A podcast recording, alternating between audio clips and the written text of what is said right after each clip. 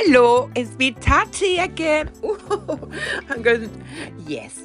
So um, what's happened is that Birgitte is very tantrumy.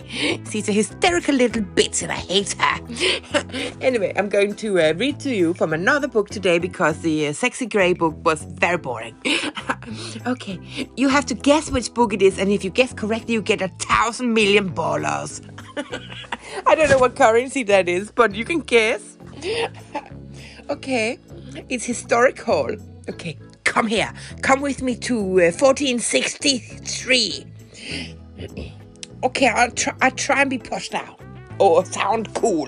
Caterina was born in Milano in 1463, the legitimate daughter of Galeazzo Maria Sforza, heir to the Duchy of Milan, and the beautiful Lucrezia Landriani, who for Galeazzo's convenience had been married off to a compliant palace courtier in almost any other realm, realm in Europe, illegitimacy was a stigma that effectively prevented a person from attaining a respectable social standing. But in Italia, you know, bastard children were the norm because Italy is just it's a beautiful place. Same about the people as people also say about France. uh, people in Italy are just complete. Yeah, yeah. Anyway, okay. Um. Uh, okay.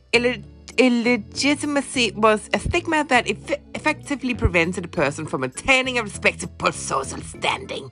But in Italy, bastard children were the norm, especially in the ruling house of Milano.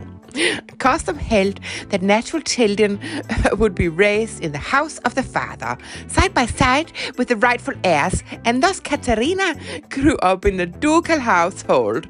She carried her Sforza surname with such pride that even after three marriages, she would still retain it. She was the modern lady because we are talking about the late 15th century. The Sforza family had risen from peasantry to nobility by sword and skirmish. That's a bit like my family. we all peasants at heart, but outside we are noble people. Anyway, Muzio Attendolo sounds like a joke. Muzio Attendolo, as if he's an attendant of a law.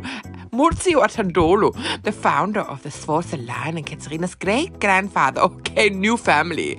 It's only she's only like third generation. Oh God, that's so common. Had run away from the family farm in uh, 1390s to fight a mercenary soldier, uh, Condottieri. 14th century Italy was a mosaic of separate principalities. Yes, we know this. You don't have to tell us.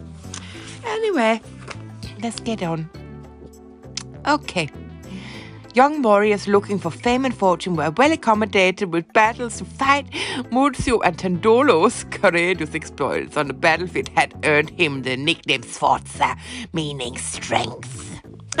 I think we should call Birgitte for Sforza because he's a hard nut to crack and very difficult to get money out of because he's a stingy little bit. After fighting for the papacy, the Republic of Florence, oh, I think they mean Firenze, and the Kingdom of Napoli.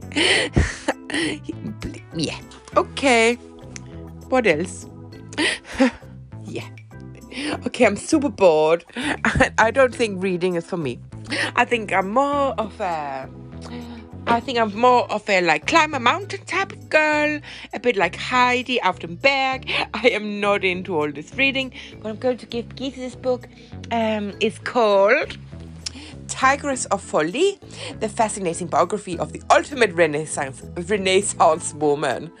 And, and according to the Spectator, it's a triumph. If I were to write the story of my life, I would shock the world, said Caterina Sforza, just before she died. Caterina Sforza's life. F- mm, okay. yeah. So, um, uh, what else is new?